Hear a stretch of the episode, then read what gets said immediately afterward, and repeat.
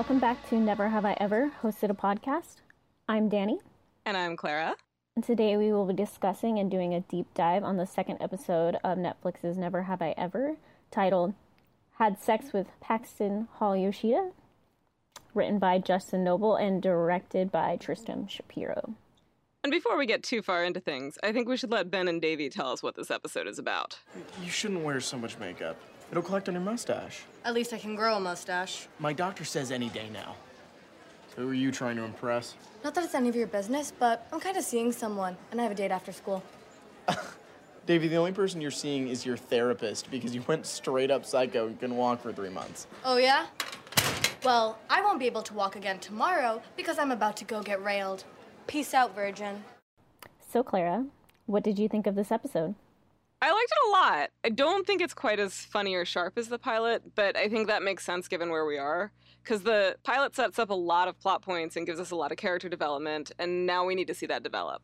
So we're getting into Davy's trauma a bit more, and the fact that behind all her bluster and bravado, she's still really just like a kid at heart. She's very innocent. And that whole opening scene, though, it just cracks me up. Her perfect sex scene is someone telling her she's like a Supreme Court justice and then complimenting her on her dandruff shampoo. Lol. What about you? What did you think? I really liked the second episode. I think it's so good for setup, like you said, and getting to know the characters a little bit more. Fabiola is established as definitely interested in girls as she sees and makes flirty eye contact for the first time with Eve. It shows that Davy's friends are concerned for her well-being early on, and it seems like they do have the right to be concerned. There's the whole setup with Paxton, and it shows how he's kind of embarrassed of being seen with Davy, and just how she kind of is so brave, and really just like she has no fucks to give. And it also shows, I believe, that he does have actual feelings for Davy at the end of the episode. You also see Ben and Davy go too far. Way too far. Their antagonism towards each other. And how Ben is secretly a soft, soft boy. So how can y'all not ship Ben V? I don't know. You're obsessed. Obsessed! You don't know the half of it. You don't see my notes anymore. Very true. So, Davy seems to have kind of a very wild imagination. She seems to fail a lot in this episode. And then she definitely seems to have grown a bit by the end of the episode. What do you think of where we are in Davy's journey? For later, I want to ask you more about what you mean by fail. But I think if you think of the pilot as the episode that shows us how Devi got to the point she's at, then this second episode is showing us just how far she has to go to get where she wants to be or needs to be. Between the conversation that she has with her therapist at the beginning, which is hilarious, by the way, the way she panics when Paxton takes off his shirt and she's confronted with the reality of having a sex with a boy that she barely knows, and the fact that she can't even tell her best friends that she didn't go through with it, it gets really apparent in this episode that all of that ballsiness we saw from her in the first episode, it's an act, it's a put-on. She doesn't want people to pity her, so she works really hard to look cool and together, but she's not. Well, before we get too far, I wanted to point out a silly fun fact. That book that Davy is reading in her ridiculous Paxton fantasy is a novel trilogy based on some Harry Styles / original character fanfiction smut. Kind of like 50 Shades of Grey was originally Twilight fanfiction. Also, Darren apparently got pretty close to actually getting the lead role in that film adaptation. Oh my god. And his fans campaigned for it pretty hard. I think that's why it might be included as the book she's reading, just like a little dig at him. But instead, that character ended up being played by the actor who played a very young Voldemort in Half-Blood Prince. Whoa. The more you know. So, very important question. Did you Google that, or did you already know it? Because... Well, I already knew this. I have never read the book, but I always end up on these, long rabbit trails. And I was like, huh. Wonder what the random actor from Harry Potter is doing. And then I found out about that book, and I thought it sounded atrocious. So, but I won't be the judge of people if they're into that. That's their taste. But I remembered hearing about that book and the fan fiction that it was based on. As for the part about Darren almost playing that character, it was listed under the trivia on IMDb, and I'm just a nerd when it comes to random pop culture facts that no one cares about. Okay, so I'm glad you explained all that. I'm glad you're not kink shaming anyone. But I did want to circle back to that, because you said that Devi fails a lot in this episode, and I kind of wanted to ask what you meant by that. I feel like she just keeps getting rejected and kind of failing in general, whether it be around Paxton and not being able to go through with having sex. I mean, it happens twice in the same episode. So I wouldn't say it a full-on fail, but I guess not living up to her expectations. Okay. Yeah, I can see that. So moving on, I'm really happy that therapy is established as a regular thing for Devi. I think Dr. Ryan is really insightful. She tries really hard to not let Devi get away with her bullshit, and she's really funny doing it. Yeah, so I like her a lot, too. And part of it is, my therapist is like that. Not the, she's not funny like Dr. Ryan is funny, but she calls me out on my bullshit. And that's really important, because I've had therapists who very much would let me lead, and they wouldn't really confront me about anything, and that just doesn't work for me, because as a person in general, I will do just about anything to avoid talking about or dealing with my feelings if you let me. And that's totally Devi, at least in this context as well, right? She's terrified to actually process her dad's death or talk about it, because I think she feels if it does, then that's when it's going to be real that he's gone. Yeah, I get that, and grief is so hard to process, and you really see her shutting down anyone who tries to have a real conversation with her most of the time, except Ben. She seems to let him in a lot more than others. That's because she loves him. I want to get into Devi's other friendships with Eleanor and Fabiola. Devi has a wildly active imagination, as we've established. She lies to her friends about Paxton and what was said during their let's have sex conversation. They think she's actually unhinged, which makes me feel it's not the first time that they've been down this road. They seem genuinely surprised when they see Devi leave in Paxton's car. So what do you think about that? Well, you say they think she's unhinged. I think that they see and love Devi for who she is, which is a smart but kind of delusional teenage girl who's pretty prone to exaggeration. And Eleanor is super dramatic, so of course she is totally fine with a friend who's kind of dramatic and in her own world and head in the clouds. And Fabiola is lying to herself about a few things, more on that as we get more into her sexuality later in the season. So it's not a surprise that she would be sympathetic too. Also, I mean, I think they presumably know that Devi has been obsessed with Paxton for a while.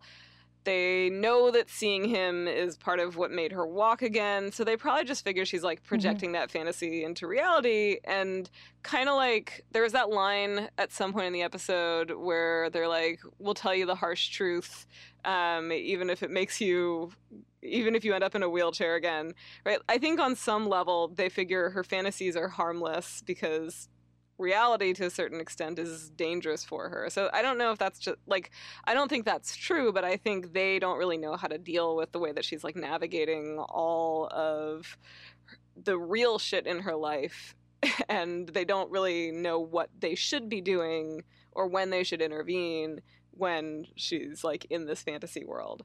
So I mean, I think when they find out that she's not delusional in this particular time, or at least not fully delusional, and they see her get into the car with him, they are understandably kind of shocked. This is also the first time that we see Eve, Fabiola's crush, and her queerness is confirmed. I thought it was really cute. They were obviously instantly vibing with each other, and I just love how it's that trope of the girl walking down the stairs and Fabiola is just kind of staring at her all dumbfaced. And then with Eleanor, she went out of her way to try and apologize big time for Devi, and I feel like Devi won't even actually give her the time of day, and I think it kind of upset me a little bit. Eleanor made an apology video and she won't even watch it. She just launches into talking about herself, and I feel like it's our first real glance at how bad of a friend that Devi can be. What do you think about those two things? Okay, so a couple things. One, I really like that like Fabiola's first girl is named Eve, like the first girl. I thought that's got to be intentional. Maybe. But I also, like, this is what I meant when I was like saying before that Fabiola is lying to herself. She's not ready to accept she's queer, which is totally relatable. I have really accepting parents, but even so, it took me a while to accept that I was bi. And I think even just to understand what it meant for me or about me. As for Eleanor and like the way that Davy treats her as a friend, I mean, it's a bit of a dick move for Davy not to watch that video, but honestly, I'm not sure I would want to either. Like, it's probably long and dramatic, and just to be totally real, Eleanor probably makes apology videos for everything. Like, she was 5 minutes late to meet you. She makes you an apology video. Oof, I hope not. But come on. This is true, though. She probably does. And yes, accepting being queer is different for everyone, obviously. It was a really long journey for me to really figure out exactly how queer I was, if that makes sense.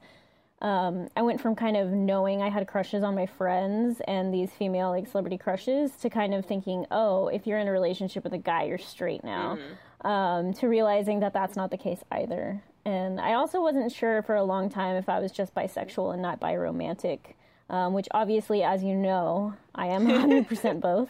I never really came out, though. People just kind of like knew, except my mom, apparently, because she was very shocked, in which I responded to her with, like, have you seen all of the pictures of both men and women on my walls?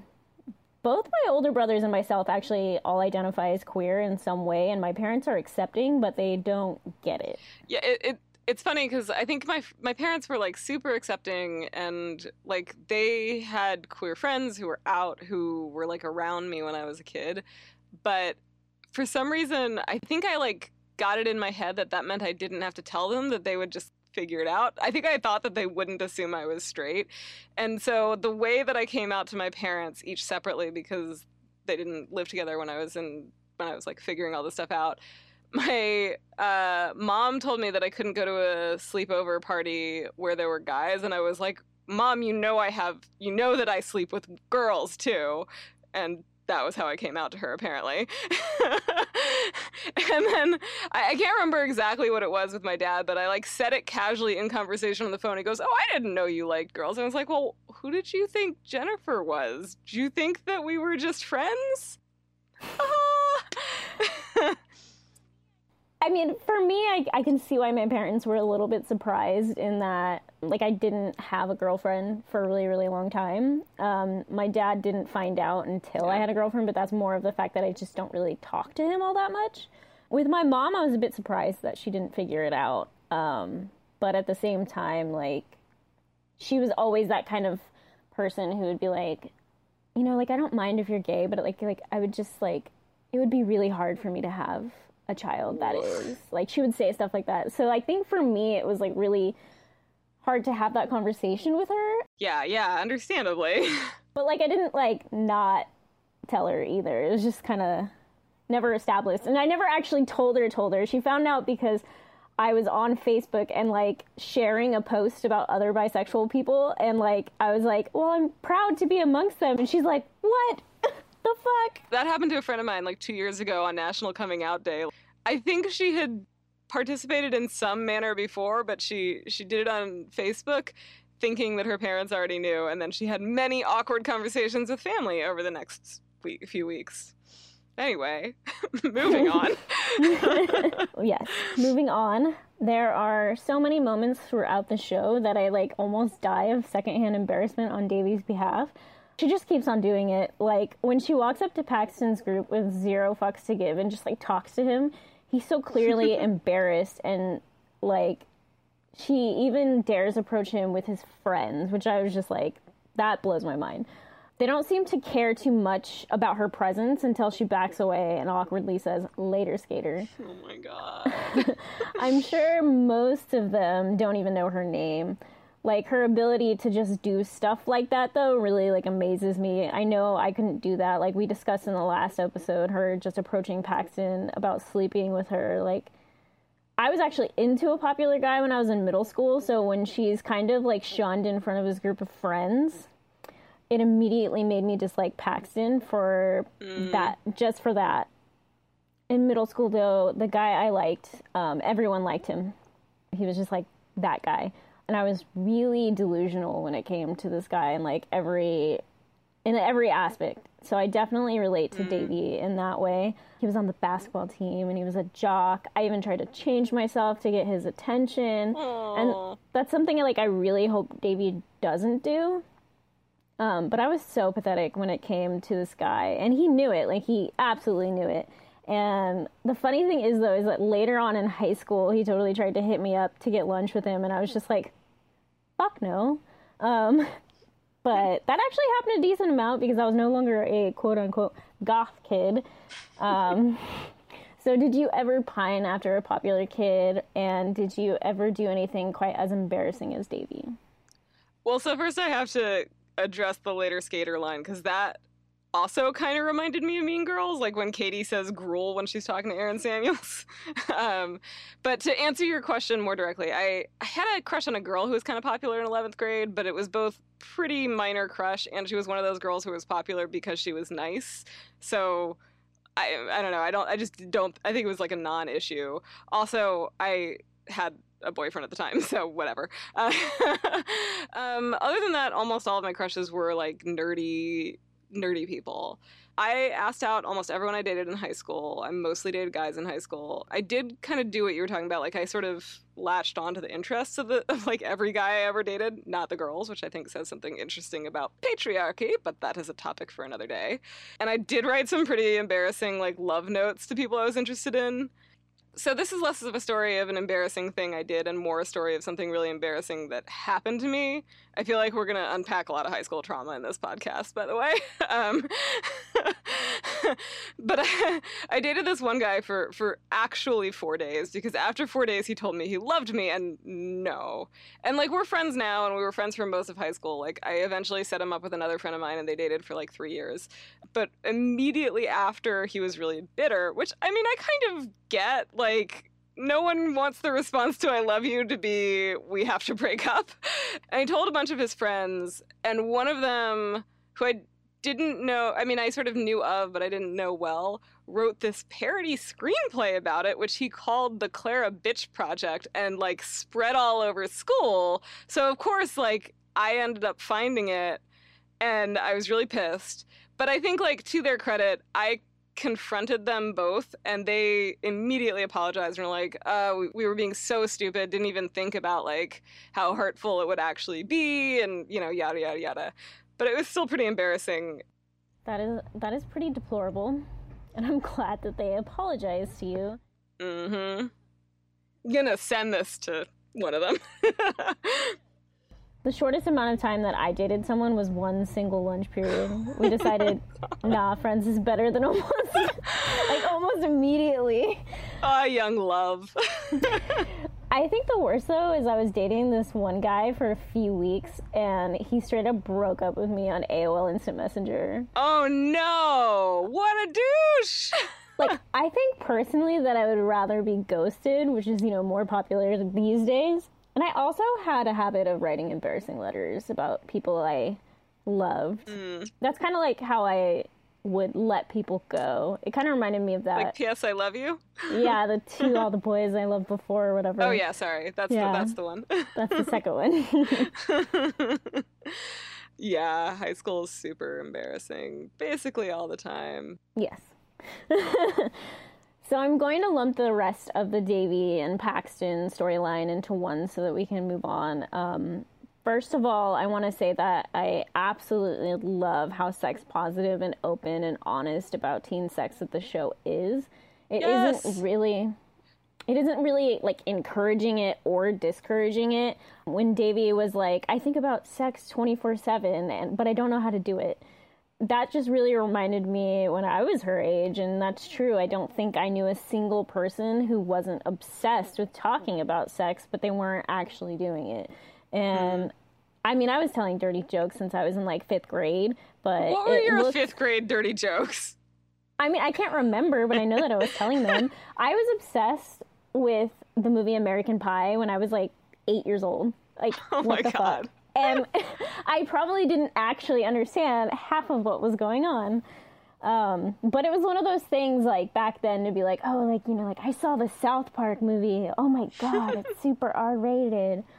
It's not like that these days. But yeah, it, like, took me quite a while to actually, like, get to the point, you know, where, you know, sex was a thing. But I just like that it's very real and honest, the way that the show approaches sex. Took you a while to be ready to bone? Yeah. Yeah, I mean, I appreciate it too. I think that it's really important to acknowledge that teenagers have sex and think about sex, and that, like, I mean, it's sort of an important part of, like, being a teenager is coming to terms with that. But it's also, I don't know, we get all these super puritanical messages about, like, what sex is and how it's going to destroy your life and everyone's going to get pregnant and get diseases and it's going to be horrible. You will get chlamydia and die. The koalas are doing just fine with their chlamydia. But, you know, I think it is really important that there are shows that show teens that sex is normal and that you can do it in ways that won't cause you to get diseases or pregnant and die, and, like, just treat it as a thing. But I really love the scene that you were talking about where they're like, where she's like, I think about sex 24/7, but I don't know how to do it. And then they end up doing Kegels in her room with a Wikipedia article open. Yeah. That was just, like, comedic gold. Yes, and then Eleanor's face is literally just, like, open wide. She's not even trying. Like, she's like, no. Perfect.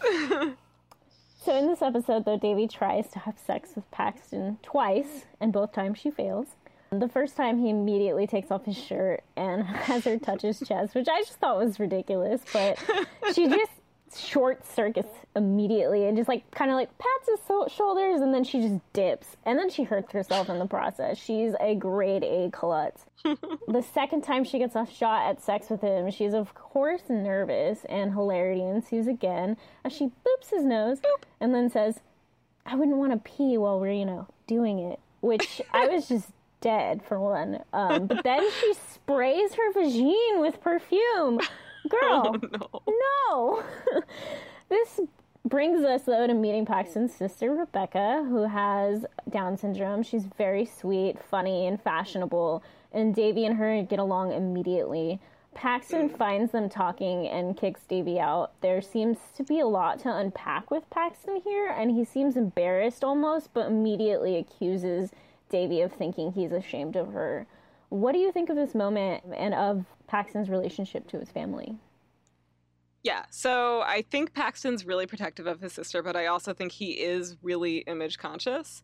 So part of this is because nothing that Devi says could reasonably be interpreted by anyone to mean she thinks he's embarrassed of his sister. Mm-hmm. So that makes me think he's got to have some shame over the fact that, like, he let his friends make fun of her and let them be dicks to her. And that he probably did that because he was afraid of losing his popularity and status. And, like, in some teeny tiny place in his heart, he knew that that's what would happen if he didn't, or he thought that's what would happen if he didn't.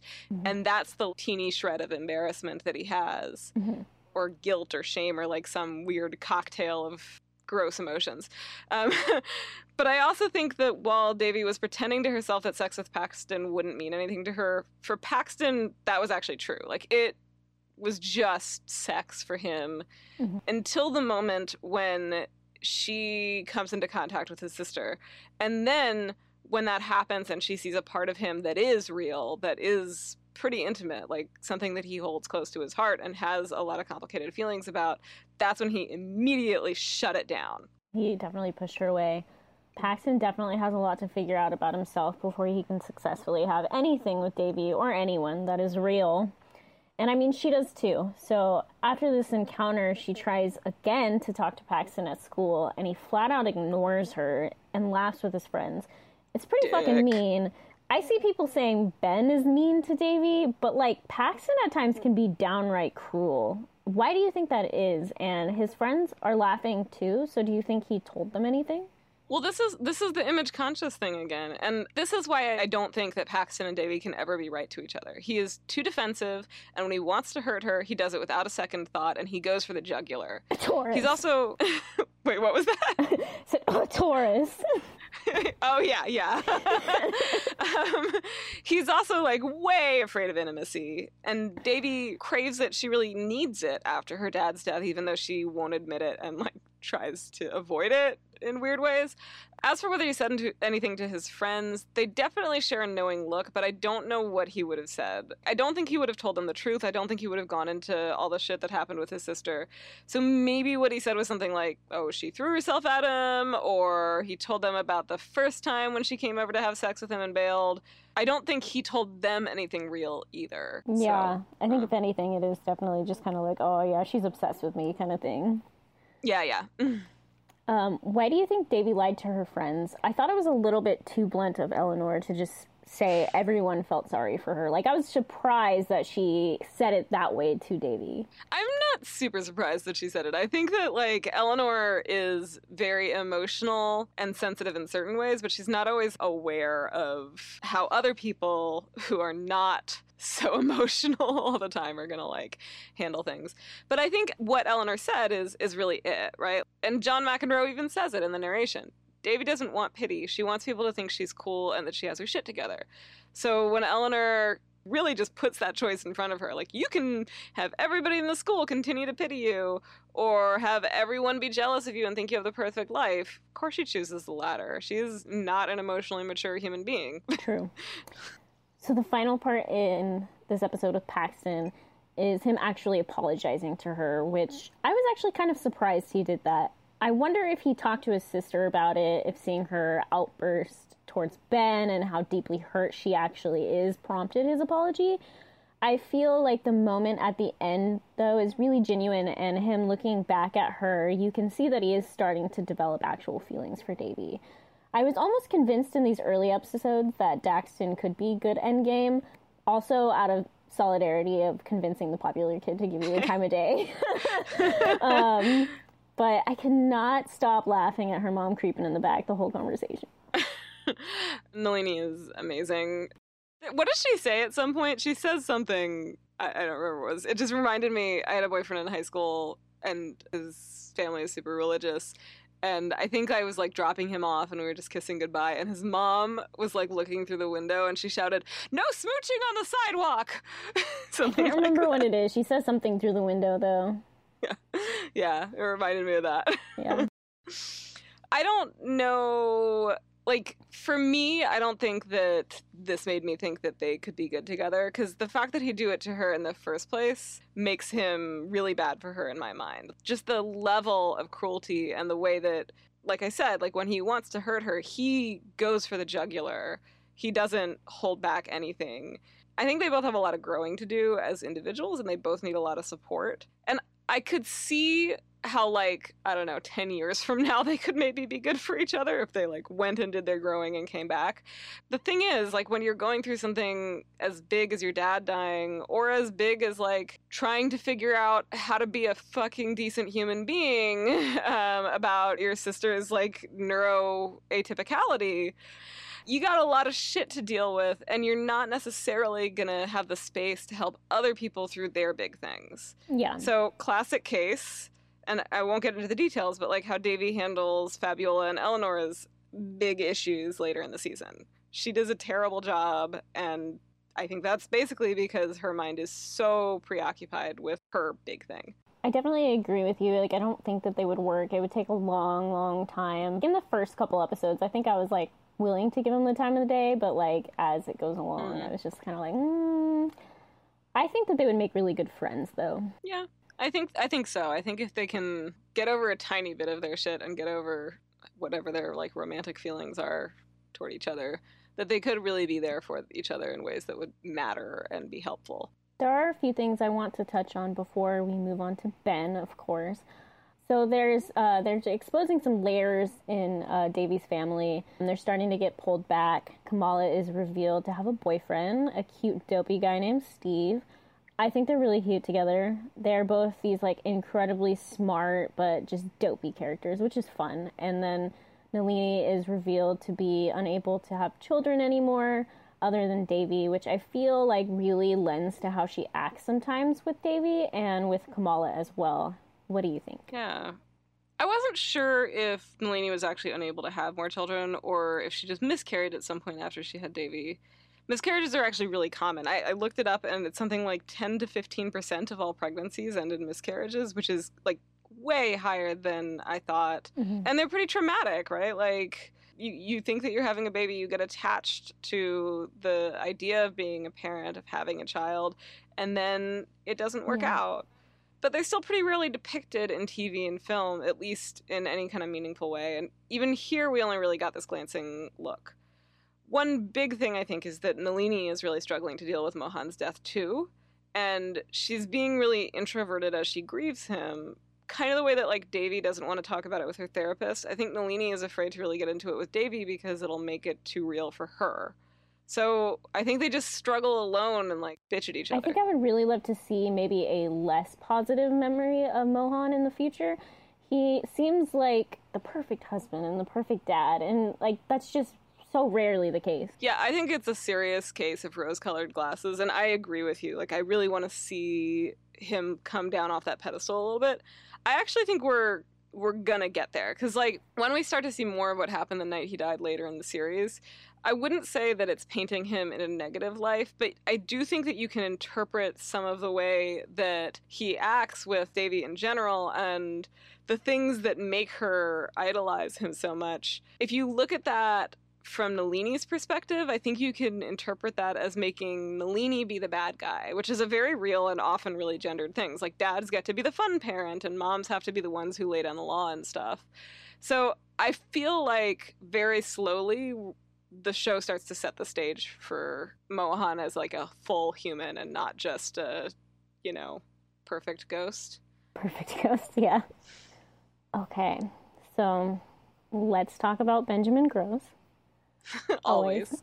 The Devi and Ben banter is amazing. I'm curious how much of it was ad-libbed, because the actors said that they had a lot of freedom in their characters and they actually ad-libbed a lot. Your mom's chest hair. Sorry.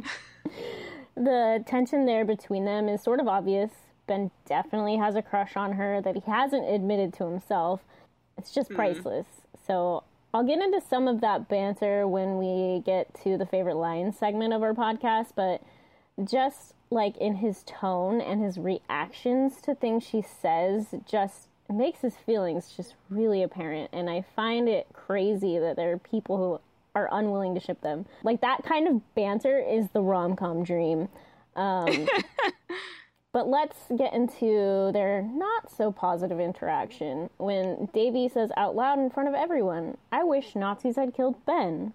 I was fucking pissed at her. As you should be. The way his face just genuinely falls afterwards, like, just so hurt. They do make up, but before we talk about that, I want to have a conversation with you about this and the fact that you're Jewish. Tell me about your feelings in this scene, Clara. Well, obviously, I think it's a dick move. I also think that we've already seen that, like, Devi goes too far, so it's not super surprised. Like, I think it's just sort of part of her personality and her lashing out about a lot of things. She boils over. She doesn't realize even how awful the things she says are sometimes until they're too late. And we have a big example of that later in the series between her and Nalini. So I think this was, like, another example of that. You were asking me about Principal Grubbs in the scene where she confronts them the other day, too, and how she really trips over the word Jew. Do you want to talk about that? Yeah, let's get into it. Like, what I was saying to you is it seems like the word Jew, it's a slur in the same way, like, queer is. And the principal won't even say the word. So first I should say I'm not an expert, and obviously I cannot speak on behalf of all Jews. I think probably the best analogy in a lot of ways is that the word Jew is like the word black to a lot of middle-class white people. Mm-hmm. I think, especially if you grew up in, like, I mean, in my generation even, but, like, a little bit older, my parents' generation, black was almost seen as, like, a dirty word, because I think people didn't understand that the problem wasn't with blackness, it was with whiteness. And so we all got taught in school to say African American, even though, like, a lot of black people are not African American. So I think Jew is kind of like that.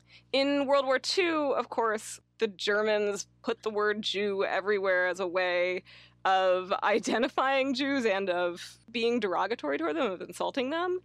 And so coming out of that, I think even there were Jews who felt like the word Jew was something to avoid. But I think it's that same way, right? Like, it's not because it's actually a slur. I mean, it literally just means the literal term for someone who is Jewish, who is like of Hebrew ancestry and faith or whatever. But the way that it got used to say, like, this is Jews are bad is how it sort of gained that sort of offensive flavor.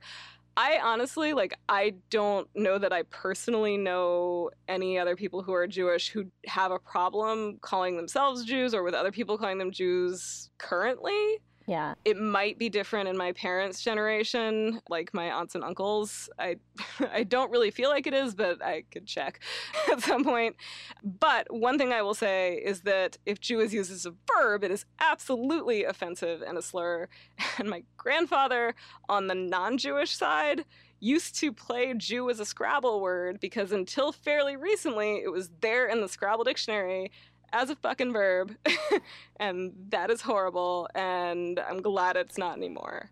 So that's what I know. Yeah. Shrug. I mean, I think, like, Ben's reaction to that is kind of, like, I feel like he's like, you can say the word. Yeah, exactly. It does kind of remind me of the queer debate, you know? Some people are really, really comfortable saying queer and identifying as queer, and there's so many other people who are like, it's a slur, don't say it. So I think it reminds me of that a lot. But we shouldn't get into that. That's a whole nother can of worms. These kids make up way quicker than you would think. When Davy starts crying and gets really dark for a second, I feel like you can, like, see Ben's soul die a little bit. Like, he cannot stand seeing her genuinely hurt. And this isn't the only time that happens. It's a trend for Ben to literally be kind in a moment that she doesn't necessarily deserve it because she's sad. That is love. That is real love. Which is a big reason I'm Team Ben. We'll get into those moments more as the series progresses. But this one is pretty major. And they have a heart-to-heart afterwards. And, like, I think in this scene, Ben is starting to realize that he might have feelings for Davy. He, like, smiles into his locker as she walks away. And I feel like you can tell that he's really aching to be with someone that he actually matters to. Because clearly his relationship with Shira is not ideal. Ultimately, though, sometimes I'm not sure if she deserves Ben. I've been talking about their potential relationship a lot, but what do you think about Ben and Davy and their interactions in this episode? Yeah, I mean, I think everything that you said is pretty spot on. Her reaction is definitely a little like white girl tears, even though she's not white. Aside from the one interaction, though, I like that we get to see more of their banter. And when Ben answers for her about the Romani, it's the first glimpse that we really get of their academic competitiveness in action. We heard about it in the pilot, and we saw the, like, little montage of them at various ages with various trophies. But this is the first time that we really see what it looks like day to day. Mm-hmm. They have a long way to go, I think, before they can be friends, much less lovers. But I do think that their teasing interactions near the locker set up the path for them in a nice way. And Ray, Ben, and Shira, I found it so telling that he, like, tries to give her relationship advice. I feel like anytime someone starts humble bragging about their relationship or whatever. Is that even what it was? I don't know. It's like a weird way that he's bragging about his relationship with Shira. You just know immediately that relationship is doomed. But yeah, TLDR, banter good, Hitler obviously. Bad. So are there any last thoughts about anything before we move on to fashion? No, I think that's most of it. I think banter good, Hitler bad is a good note to end on. I thought I didn't have too many fashion notes, but apparently I do. I called you out. So I actually really like... So I actually really liked Fabiola's outfit in the beginning of the episode. The overalls over the, like, yeah. She really rocks those overalls. Davy's outfit at the beginning of school is mostly cute. I'm not a fan of the shorts per se, but it's a very busy outfit. And it's not as bad when she takes the cardigan off, but I really like the top half of it. And I also really like the star sweater that she wears in the scene that our clip is from. Yes. And Ben's outfit here is... actually not too bad. I like his top. Well, it's basically just like a regular hoodie, right? No, it's a shirt. Oh. It's like a button-up shirt. Oh, okay. I was thinking of a different outfit then. They wear a lot of outfits in this show. I mean, as teens do. Clearly, Rebecca's very fashion forward, and I really like her as a character and her budding friendship with Devi. She dresses, obviously, like a fashion icon. And so many of the kids, like, I noticed that they wear shirts that, like, rep their school, and I found that very odd. Like, I don't think I knew anyone that wore Pioneer High School shirts when I was in high school. Maybe they were going to PE? Maybe? Plaid seems to be, like, all the rage at the school. It's more like returning to the 90s, right? We were talking about this last time. Like, the plaid obsession is very 90s. I've been saying within my, like, group chats about this show that they need to have, like, a 90s-themed party or, like, Halloween-type thing or a dance. Prom. Because, like, I would love to see them dressed as 90s characters. You know Trent would make, like, a He already is a 90s character. But, yeah, obviously, but he would make a perfect, like, Wayne from Wayne's World or, like, Dave Grohl when he was in Nirvana. I was thinking about this. You'll have posted this picture by then, but when you sent me the picture of your Trent cosplay, that is exactly what I was thinking about. I have a picture from a 90s party, like, 2 years ago of me dressed like Garth from Wayne's World. I should send it to you, and you can post them together. I don't have one of me dressed as Wayne, but I have dressed as Wayne. So, I mean, obviously. Davy and Ben wear a lot of plaid in some form or another. Towards the end of the episode, they both need to have the fashion police called on them. Davy is wearing, like, these plaid pants, but she has, like, a maroon shirt, like, tucked in. And the shirt's, like, really nice. Like, I think the top's nice. But she also has a jean jacket on top, and I just think it's just, like, too much at once. And then just Ben, my sweet summer child. It's not too bad at first glance. It's a nice jacket. There's a bit of red on it, which brings out his eyes. But he has a gray shirt tucked into khakis that also have a red stripe down the side. Why? Why does he do this? Like, it's like there's... Like, everything's fine until you see some element of it that just, like, completely ruins it. And he's also wearing a Rastafarian-looking belt to top it off. Like, he's lucky that I love him because he's gonna get... He's gotta be roasted because his fashion is just so bad. And then my last note would be Kamala when she's talking to her prospective husband's parents. I can't tell if it's her prospective husband or her parents. I'm not entirely sure, but she looks so beautiful. I think it's the prospective husband, but yeah. She looks so beautiful, and I always love Kamala's hair. Like, it's so perfect, which isn't necessarily fashion, but kind of is. And I love Davy's hair, too. Like, they just have really nice hair, and I'm jealous of it. Okay, so you took a lot of fashion options off the plate for me, but I really liked... Which is usually the other way around. I know. This is what happens when you host a podcast. You pay more attention to fashion. It's just how it is. I really liked Davy's plaid pants, which I think you already mentioned, and Eleanor's outfit in the beginning, the pink maxi skirt with the blue pattern top and the scarf as headband. A lot of the time, I think, like, Eleanor's outfits are too much for me, but this felt just perfect. Creative, little bit showy, but still mostly elegant. I wouldn't say understated, but stated. Just stated. Alrighty, so let's get into one-liners. There's a lot here, so we're gonna switch off on them back and forth. All right, so you marked this down, but I 100% agree. The entire opening dream sequence with Paxton is hilarious, and then and is that dandruff shampoo? Just delivered perfectly. Darren Barnett, total kudos for that delivery. Yeah. There's also, like, a point where she tells her friends about what happened, like how he asked her to have sex with him, and just Darren's delivery is perfect there as well. So the next one would be, if you were ready to bone, you wouldn't use the phrase ready to bone. That's right, Dr. Ryan. And then you mark this one down. Is this kid on HGH? Is he? Is he? I'm just kidding. I don't think he is, but it made me laugh. There are people in Siberia who would kill to be this hot.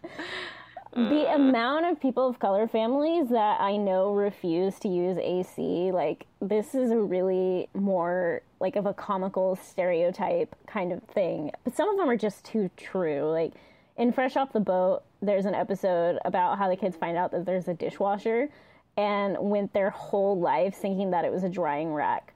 My family also told me that, though. My grandma uses it, though, now, but it's just so funny, like, those little things. Yeah, I mean, I think my grandparents who were second-generation immigrants, I think they had a lot of those stories too, like just for the sake of frugality. But I think a lot of it is just about like financial insecurity, right? Like not being 100% sure of your place in this new place that you've moved to and wanting to make sure that your family is going to be safe. That can like go to extremes, right? Like we don't use AC because it saves us money and we don't really need it. And if we save money, then we're safe, whatever happens. Yeah. So we already talked about this a lot, but the other one is obviously when Devi says later skater. Yeah. Everyone's faces are just, they're so confused and it's pretty epic. The next line is, "You should have thought about your bagel bites before you called me a bitch." That was, I think, my favorite line in the entire episode. It's so good and so, like, such a mother-daughter thing. It was. It was just so great, eh? Like, I was just like, I just love the way, though, just, like, she accentuates bitch.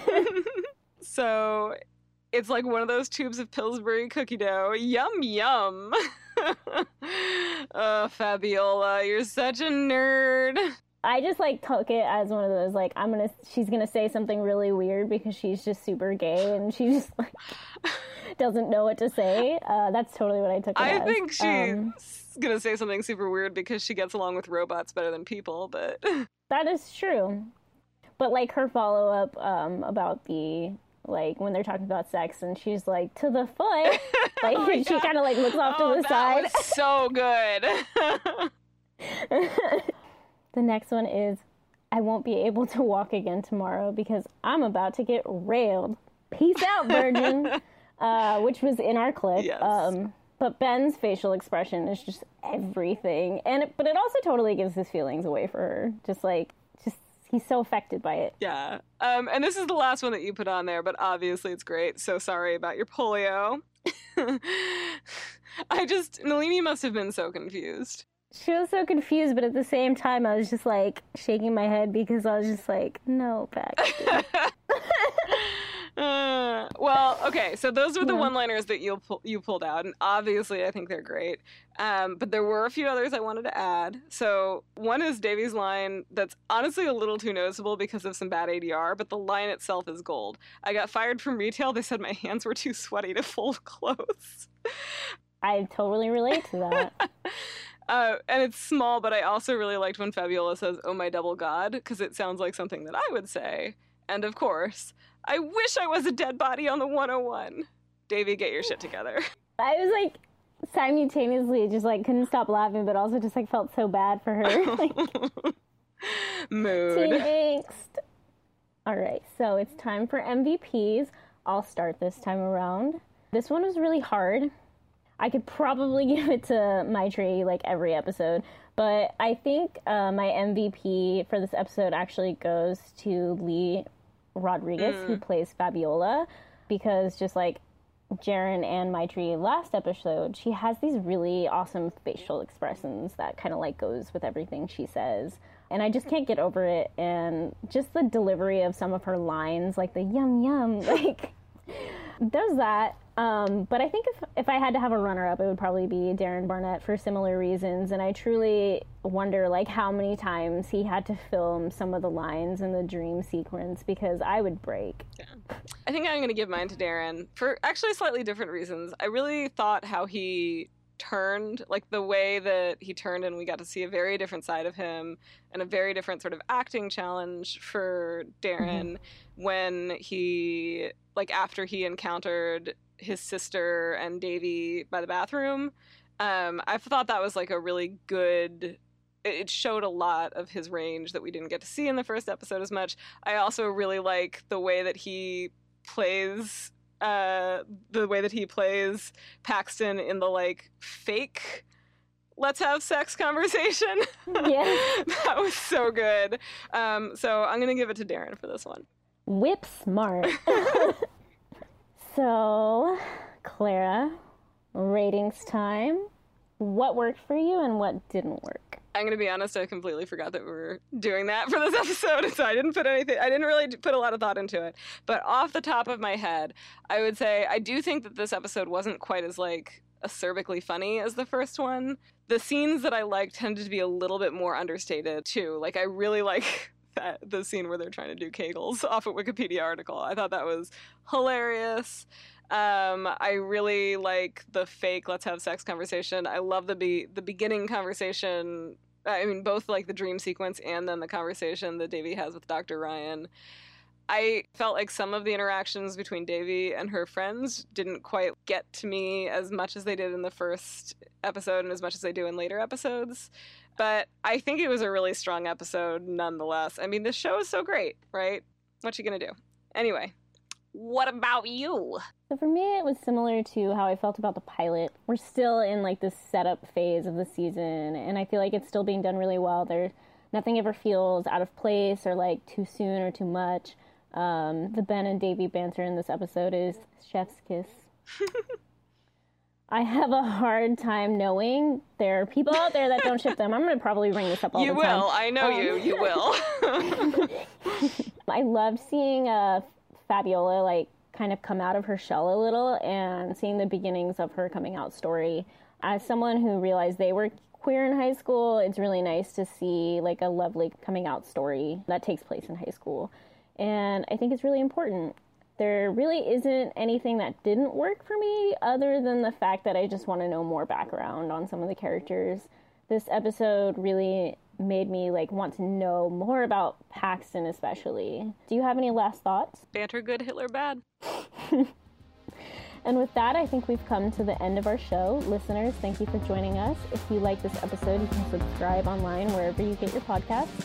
And you can follow us on Twitter or Instagram at NHIE_podcast. Bye! Bye. Never Have I Ever Hosted a Podcast is produced and hosted by Danny Lowry with co-host Clara Shirley Appel. Saxon Ahern is our sound engineer and Lanier Sammons wrote our theme.